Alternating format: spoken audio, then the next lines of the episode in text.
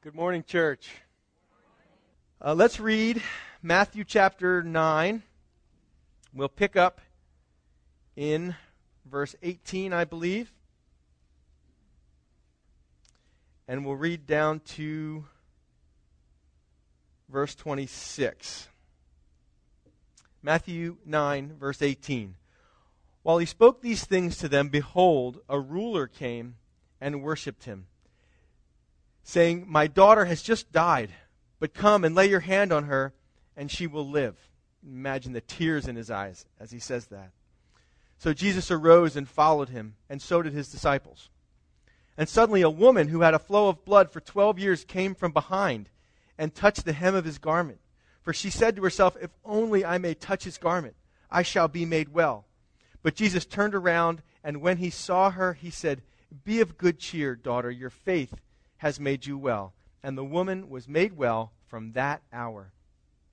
When Jesus came into the ruler's house and saw the flute players and the noisy crowd wailing, he said to them, Make room, for the girl is not dead but sleeping. And they ridiculed him. But when the crowd was put outside, he went in and took her by the hand, and the girl arose. And the report of this went out into all that land. Let's pray. Father, I just pray this morning as we submit ourselves to you in your word, Lord, that you would quiet our minds from the thoughts that are running through them, from the worries, the cares, the affairs of what happened this morning or the news from last night or whatever situation has been uh, causing us anxiety or fear. And Lord, I pray that you would, by your Spirit, grab hold of every neuron in our brains and focus them all in on you in expectation. Father, I pray that, that Satan would not be able to blind our minds or poison our minds, but that we would love you with our mind. And this morning, Lord, we do desire to hear from you. You are beautiful beyond description. And I pray, Lord, that we would have a fresh vision of that beauty in our own lives. I pray that that would come as we read the scriptures this morning. In the volume of, of a book, it's been written of you. And it's in Jesus' name that we all say, Amen. Amen I start off with a question this morning before any review. My question is this What drove you to Christ? What was it? What, was it a certain circumstance? Was it a, a certain situation? Just think about it for a second. Was there something specific? Maybe it was a slow calling that, that maybe like the Apostle Paul, who was for years kicking against the goads. He was a student of the Bible. He knew the Word of God from the Old Testament, but he had resisted this Jesus character. Or maybe for you it was some tragedy, or some family circumstance, or some, maybe you were at a funeral and the pastor's message spoke to you. Or maybe it was at a wedding and you were moved of a need for God in your life. What was it? Was there something specific that drove you to Christ? For me, it was simply a, a heightened awareness of my sinfulness it's amazing when God brings you face to face with yourself. And the Spirit of God just convicts you that you are walking completely and utterly away from the life of God. And it was in that moment, God drove, the Spirit of God drove me back to church and back to Christ ultimately. Well, the reason I asked that question about how it was and what it was that made you seek God is we meet two people today and interestingly, they're like total opposites. One comes through a personal family tragedy to Christ, and the other comes through chronic illness to Christ. Both come to Christ, and they have one thing in common other than coming to Christ. They both come in faith. We've talked about that. That's what gets highlighted. Uh, the religious ceremonial devotions of the Pharisees and, and scribes are sort of overlooked. And matter of fact, uh, hip- hypocritical. But it's these people, whether Jew or Gentile or woman or man, it's these people that Matthew is parading in front of us as a parade of those that God accepts, that God welcomes, even though others, even though the religious, may condemn. And so we see these two people coming one for personal tragedy, another for chronic illness. And when you're dealing with those things in your life, you know, we can come to church and we put on a smiley face and we, we can play the religious game if we want to, but when you have a crisis in your life, when, when you deal with chronic illness, when you deal with personal tragedy, all of a sudden there's no more games. There's only real, raw emotion and need and desperation. And so we tend to look at the stories in the Bible as, oh, it's good stories. That's how some that I know may look at them. Well, the Bible's a, a nice book. It tells good stories for our moral learning and wonder. These are real people. And as we, as we discuss them this morning, I hope that I can help for you to see them as such, to see them in the reality of the life that they lived and what drove them to Christ. We just finished reading about Jesus uh, speaking to the, the Pharisees and the scribes about fasting. He had talked about not being able to put uh, new wine into old wineskins. We discussed that last week. And, and this is the very issue. The, those that were supposed to represent God had stopped representing God at that time and, and in the way God wanted to be represented. If you've ever been misrepresented, you know how drastic that can be, how traumatic that can be when someone represents you in a way that doesn't truly say who you are. And they had misrepresented God. They had condemned those that God meant to accept and to welcome. And for Jesus to try to go in and fix that in the system that existed, that was inflexible and unwilling and unable to embrace what Jesus brought, grace, it would have just caused stress and trouble. And so Jesus has this thing called the church. There are three types of people in the world according to the Bible there are Jews, there are Gentiles, which are non Jews, and then there is the church. In Christ, there is neither slave, nor free, nor Jew, nor Gentile, nor male, nor female. And so we see today a male and a female, both coming to Christ. So the question I'm asking as I get into this is this is sort of a lengthy introduction. Uh, what does Matthew what does the Spirit of God want us to learn as we look at these people's lives? What do you think it is He wants us to learn? Well, let's look at the lives first, you might say. Well, maybe you've read ahead. Hopefully you do that. But I want you to be looking for something as we go through. I think the Spirit of God, through Matthew's writing, wants us to learn two things about God. He is both powerful and He is compassionate. And those two things must both exist. Because if they don't, if you have one without the other, it causes real trouble. Think about it for a second. What if a person has great power but no compassion? He becomes, she becomes a dictator. Can wield that power, power in hurtful ways or destructive ways. Great power but no compassion. That's a problem. But the opposite is also a problem. Great compassion but powerless. I think about uh, Wednesday night we studied in Second Kings the situation where uh, Samaria was surrounded by the Syrian army. They had been uh, under siege and the city had been cut off and they couldn't get food in or out. And so that's the, the old way they did war is they would siege a city, the walls, and the people would hunker down inside and, un, until they starved to death. And so it was a desperate, desperate situation to the point where even the children that had died were, were being eaten by the people that lived there. It's a horrible story. Uh, but it happens when people are starving. They, get, they reach a point of desperation. And the king sees, he's walking on the wall, and he sees these people and what they're suffering from. And he says, Who, you know, you could see the compassion, you could see the hurt as a leader, as a king uh, for his people, but unable. He says, Who am I? Am I God that I can fix this situation? He was powerless to fix it. But we see both perfectly unified in Christ in these passages. He is both powerful and compassionate. And you need to know that for your own life. Because some of you have learned about the power of God. God's so powerful, He wants to destroy you because you're a sinner and you, know, you can be taught the power of God.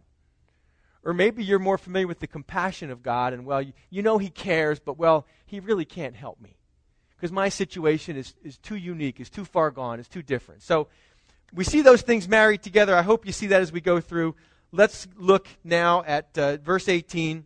So while he is teaching these things about the wineskins and about the unshrunk cloth and the old garment, uh, people are come to him. A ruler comes to him. Now, the highlight, that's where we're focusing. This ruler comes and worships him, saying, My daughter has just died, but come and lay your hand on her and she will live. So, who is this guy? We don't know his name from Matthew. Luke tells us his name is, anybody know? Jairus. Jairus. His name means whom God enlightens. So when he was born, his parents had a dream for him that this would be a guy that God would enlighten. And he is the ruler, or a ruler, of the synagogue. The synagogues, of course, were local places of Jewish worship. And uh, the role of the ruler of the synagogue was sort of the head of the congregation. Maybe you'd say he was the senior pastor in some ways. He controlled the flow of the service. Uh, he would uh, appoint people to speak or to read in the service, and he would uh, judge over community dis- disputes. He also was the one that cared for the scrolls. He would bring the scrolls out, the scrolls would be read, and then he'd put them away. So he had very important responsibilities in his community. He was a man who, no doubt, uh, loved God and, and loved the things of God, the worship of God. And he had a daughter. And the unexpected, the tragic had happened his daughter, who, again, Luke tells us was only 12 years old, had died or, or was on the verge of death. Was, she was so sick that, that she might as well have been, have been dead. And, uh, and we see that tragedy can come to anyone's home. Tragedy is a great equalizer. Uh, rich, poor, uh, religious, non religious. So tragedy comes to his home. And I want you to notice something. He comes to Jesus and he worships. Because as we've been reading, we've been highlighting, oh, the leper. Oh, the outcast. Oh, the poor, the, the, the you know, all of these, the, the fringes and the, the people on the outskirts, the condemned. Those, and you might think, well, then I must be one of those if I can come to Jesus. And the point is, no. It's everybody, anybody who will come humbly in worship can come to Jesus. This guy, Jairus, he's not a fringe. He's respected. He's got important tasks and roles in the religious community. But yet, even he comes to Jesus. Uh, you don't have to be ugly or uneducated or leprous or any of those things to come to Christ. You can be intelligent, beautiful, devoted, all of those things. So he is desperate and he comes to Christ and he worships him. Verse 19 So Jesus arose and followed him, and so did his disciples. And it's interesting that he doesn't. You remember the centurion? He had this faith. He said, Oh, Jesus, you don't need to come to the house to lay hands. I know you can just speak the word. So rather than uh, blasting this guy for lack of, of better faith, you know, well, you should have the faith as the centurion. He believed I didn't even have to come. He doesn't blast people for that stuff. He says, you know, I'll meet you where you are. If you believe that I need to come and, and touch your daughter, then you know what? I'm going to come and touch your daughter. The centurion believed that all he had to speak was the word, and that's what Jesus did. So, you know, sometimes we see Jesus, we see God as so condemning and so hard. And, and you know, if it's not the right way and at the right time, and, and then, well, it's not going to work. And I hope you see through that. You see that Jesus deals with people right where they are. If, they're, if they have a minimal understanding of God and of Christ, then God will meet them there in their minimal understanding, in their small mustard seed faith. So he arose. The disciples are going, man, can't wait to see this. They follow along. And suddenly, an interruption comes. Verse 20. Suddenly, a woman who had a flow of blood for 12 years came from behind and touched the hem of his garment. It's a real come from behind kind of story. For she said to herself, if I love underdogs, by the way. Um, for she said to herself, if only I may touch his garment, I shall be made well. So we meet her. She comes to Christ through a chronic condition. We don't know exactly what the condition is. I think we make the assumption that this was a menstrual issue. Uh, we, in our medical terminology, we would call it abnormal uterine bleeding. Again, uh, Luke talks a lot more about this than does Matthew. Uh, you can read about that. We'll highlight some of that as we go through. Uh, first, notice this, though. She was a woman. And I couldn't think, I didn't read back thoroughly, but I don't think we've seen a woman coming to Christ in this way yet from Matthew. From Matthew chapter 8 to presently, we've seen Matthew heal Peter's mother in law, but he went to her. She was sick, but here we have we had the centurion, we had the leper who could have been male or female, we don't know. Uh, and but now we have a woman. And you have to understand as we read this that part of Jewish morning devotion, the Jewish the morning devotion for a Jewish man was he would say this to God, "Blessed are you for not making me a woman." Blessed are you for not having made me a Gentile, and blessed are you for not having made me a slave. And in the temple, even, the women had the court of the women where they could come. There was the court of the Gentiles. And then inside of that, the next ring in was the court of the women. And then inside that, they could go no farther than inside that was the court uh, where the, the men and the priests could go. So there were these walls and these divisions that had taken place in, in the worship of God. And so the first thing she's guilty of, and I say that loosely, is that she's, she's a woman. So what will Jesus do? How will he react? But not only that, she's had this flow of blood for 12 years. 12 years. So medically, what ca- I mean, what's going on in her body medically? Probably a, a hormone imbalance, possibly uh, fibroids or or polyps in her uterus, uh, could be a coagulation disorder. We don't know what her specific diagnosis is, what has caused her to be in this condition. But we do know this it's been going on for 12 years. She's been bleeding. Now, that would cause anemia. That would cause probably fatigue, iron deficiency. Uh, and those are all the, the physical things. What about mentally? Anybody here dealt with chronic illness? It's, it's, it's emotionally fatiguing, tiring. You can easily become short with people, easily stressed, because you're in pain. Religiously, the flow of blood would have made her unclean. She wasn't welcome at worship because she would be in the same situation as during her monthly menstrual cycle. The woman would be unclean for a period of time, seven days, until there was no more blood flow. Uh, and because this was a constant ongoing thing, you can read this in Leviticus 15, by the way. Leviticus 15 25 talks about this. Even the bed she lay in during her time of bleeding was unclean. So, because this has been going on for 12 years, if she was married, then she would not be able to share a bed with her husband. If her husband had not already divorced her because of this. There's a, a, documentary I would highly recommend for those of you that have Netflix or like to watch documentaries. I don't know if you can get it in the video store, but it's called A Walk to Beautiful. And it doesn't deal with this specific issue, but it deals with women that, that have a, a chronic, um, what's called a fistula, and so they leak urine. This happens in Africa as a result of, of pregnancy. The women are too small. Uh, they're, they're married off very young, and because of malnutrition, they, they don't grow very much uh, an 18 year old girl might look like a 13 year old girl.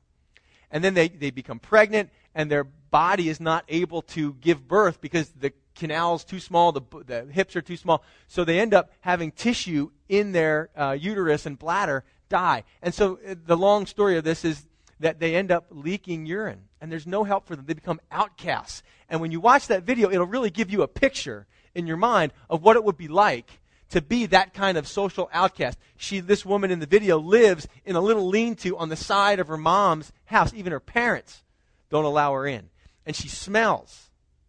And she's got to take a bus then to get surgery for 24 hours or 22 hours, something crazy like that. And and just you can't imagine. Those of you here can't imagine. Some of you maybe could imagine how uh, this would have weighed on this woman's life and how it would affect it. She couldn't be around her kids. She couldn't be in the place of worship. Now, I'll also mention this. Luke lets us know that during those 12 years, she's been to doctor after doctor after doctor after doctor, and she has spent every penny she had to try to get healed. And the doctors could not help her. And so she hears about Christ, and, and I think that she is like many of us and many that you know, maybe some that you live with or in your family. Some only come to Christ after all other resources have been exhausted.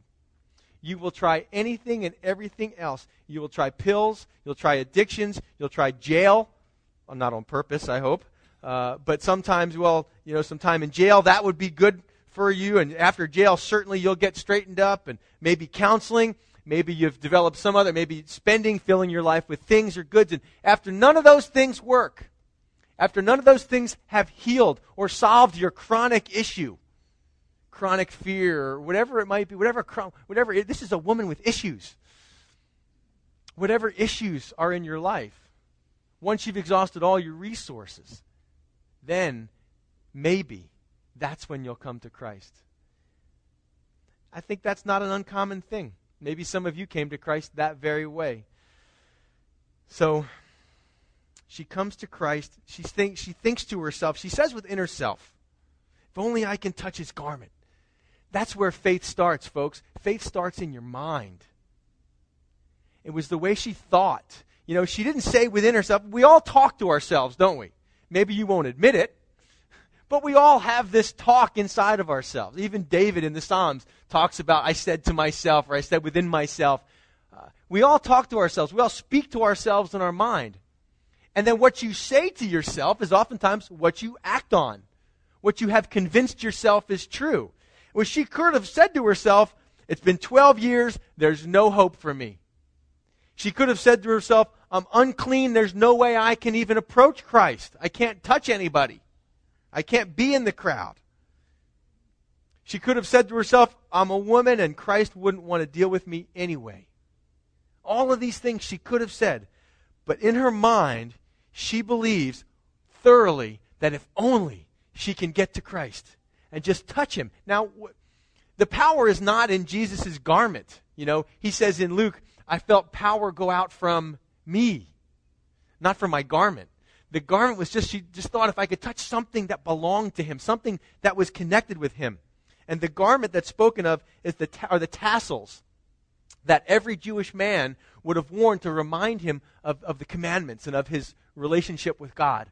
So if I can only touch one, there would be a blue thread going through the tassel. Again, you can read about that in Numbers chapter 15.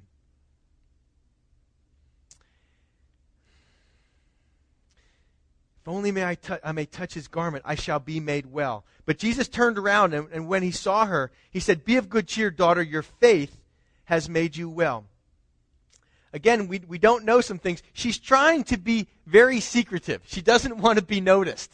She's unclean. Uh, who knows what her life's been like? She's trying to just, you know, she doesn't want to make a, make a show, get anybody's attention. If I can just touch him and I can sneak off and I can be made well and no one will know. But when she touches him, Jesus says, Hey, who touched me? I mean, not like that, not like, Hey, who's touching me? But like, Whoa, whoa, there was something. Someone touched me. And, and the disciples say, What, Jesus, you're in a crowd. There's a multitude of people around you.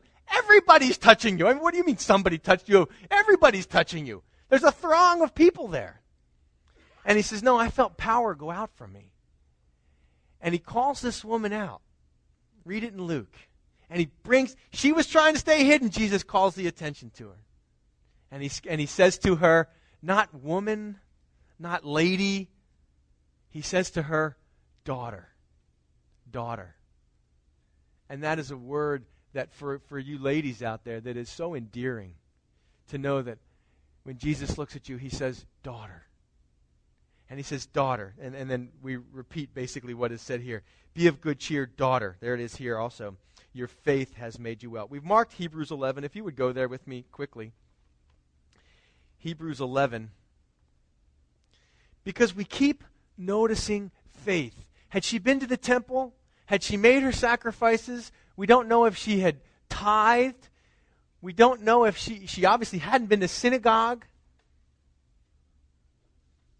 Nothing like that. He didn't say your devotion has made you well. He doesn't say your, your ceremonies have made you well. That's what I'm saying. Guys, when it gets to this point in your life, and for your friends, it's like when you get when you have friends or relatives, it's like we could do anything. We would just beg them. You know, it's like we would do anything to just get them to see you need Christ.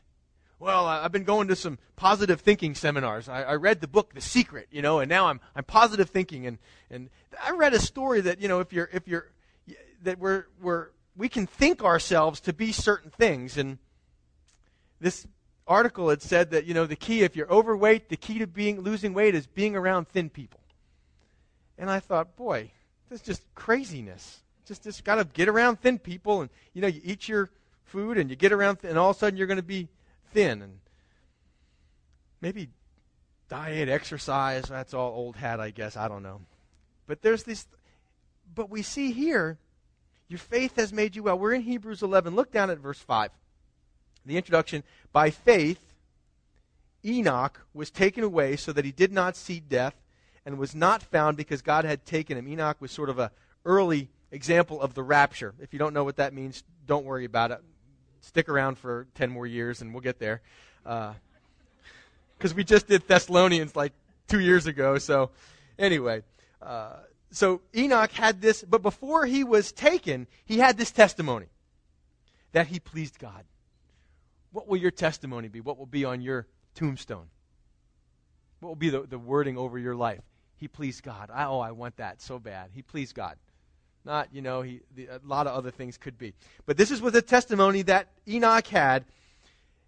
And then verse 6 says, But without faith, so evidently Enoch had faith, but without faith, it's impossible to please him. Now listen carefully. For he who comes to God must believe that he is. Remember, Jehovah means I am. I am, the, the always ever existent God. No one had to create God. He is, by definition, always existing. And you must believe that this is the God that we worship.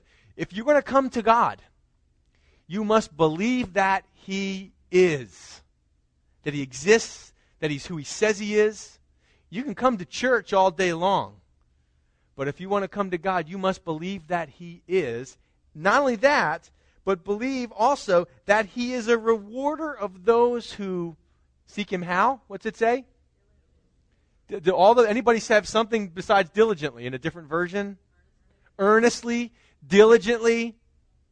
He is a rewarder, folks of those who diligently or earnestly seek him. Would that be your description?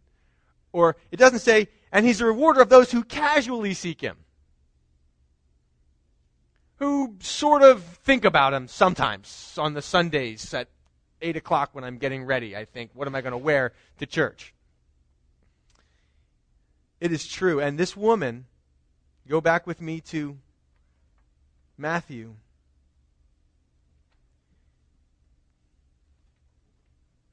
Somehow she just knew that about him.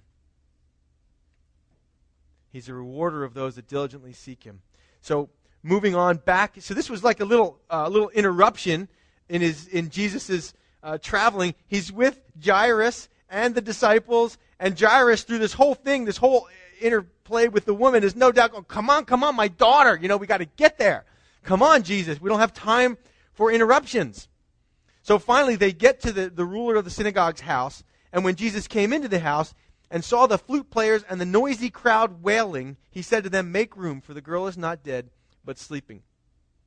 Even funerals had become ritualistic in their, in their religious culture. It was uh, the rule that if you had a death in the family, you would hire at least two flute players and one mourner. They had professional mourners. I guess other people didn't do it good enough. But it was again part of the outward, you know, their, their worship had become all outward. And so even at the time of death, they would hire professional mourners to come in and wail. And the more mourners you had, the richer, the wealthier you were. It's just like, you know, people today with a bigger funeral that you have or the more extravagant your, your casket might somehow speak to people of that you were a more notable or noteworthy in society. And, and they had that so you had a minimum of two flutes, and they'd play off key. You know, it wasn't like they played beautiful. They played all these off key notes, and the mourners were, oh, oh, wailing and mourning at the, at the house.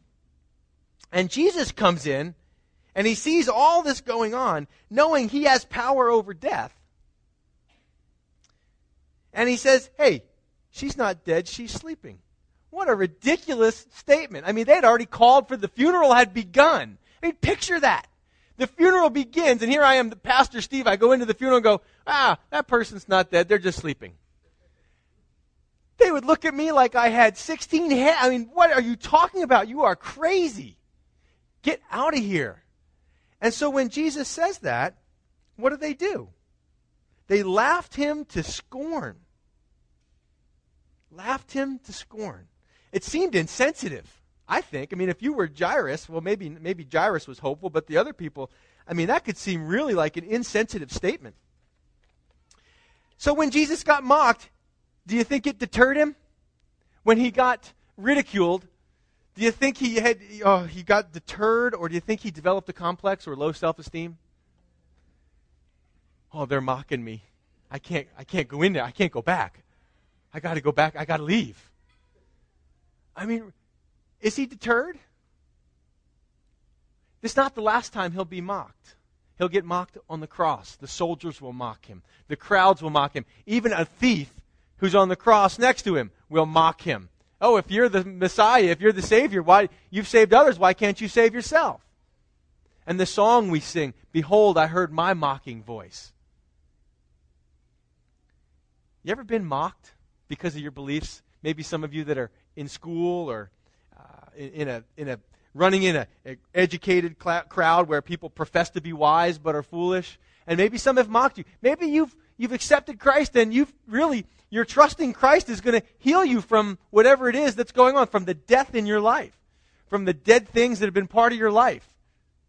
And other people, remember, misery loves company.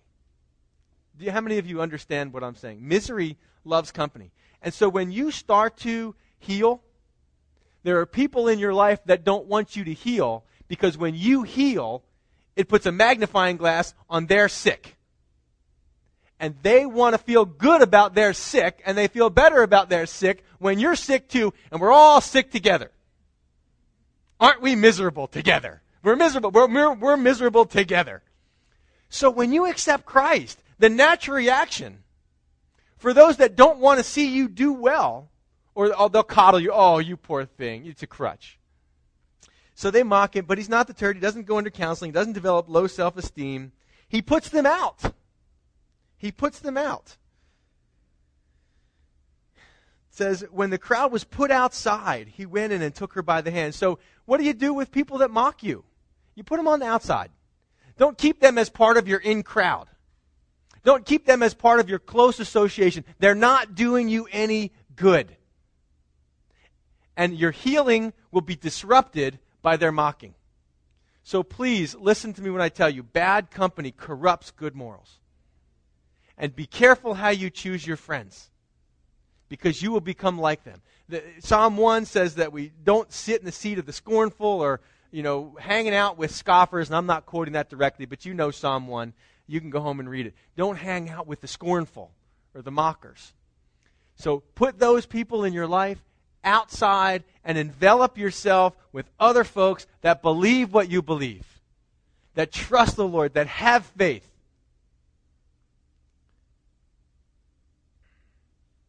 So he puts them out.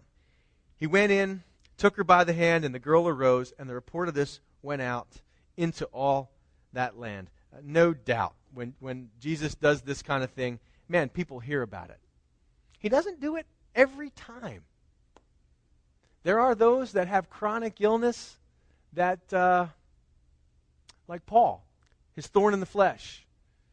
So you may say, Yeah, I understand this God of power and compassion, but I ain't seen it in my life. Sometimes it's the power of the grace of God that Paul learned when he had the thorn, this, this issue in his life, uh, whether it was his eyes or whatever it was that was bugging him. He said, I prayed three times that God would remove it. And, and Paul learned a lesson about the grace of God. My grace is sufficient. For my power, my strength is made perfect in weakness. We don't want to be weak. So sometimes God heals that way. Sometimes He doesn't. Sometimes it's just not yet. Sometimes it's 12 years from now. You just don't know what the timing is going to be where Christ is going to step in and heal. Without faith, it's impossible to please God. And those who come to Him must believe that He is. And remember this that He is a rewarder of those who diligently seek him. He is both powerful and compassionate. Let's pray. Father, again, we uh, just pray that through the, the confusion of the morning, Lord, you would somehow minister these words into our souls. For those of us that are questioning your power, questioning your compassion, or uh, seeking you half heartedly. Father, I pray your Spirit would, would move us. Not by might, not by power, but by your Spirit. By my Spirit, saith the Lord. Father, we again pray for that woman who is uh, going out of here on a gurney.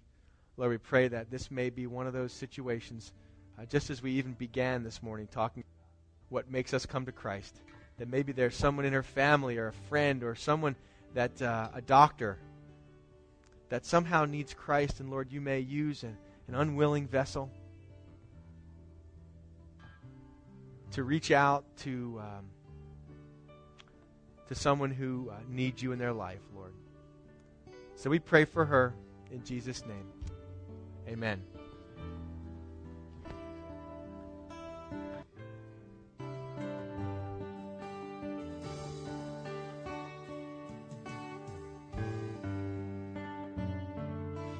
Let's sing Jesus, draw me close.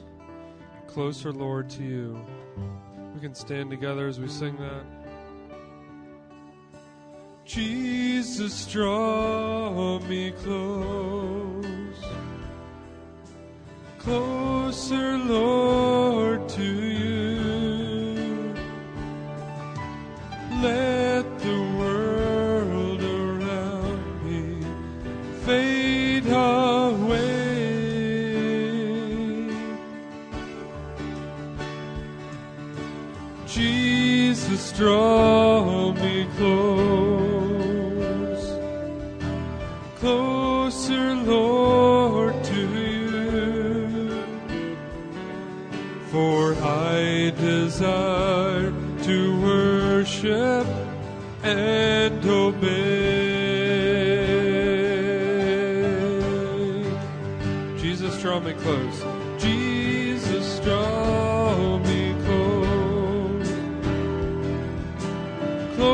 Closer, Lord, to you.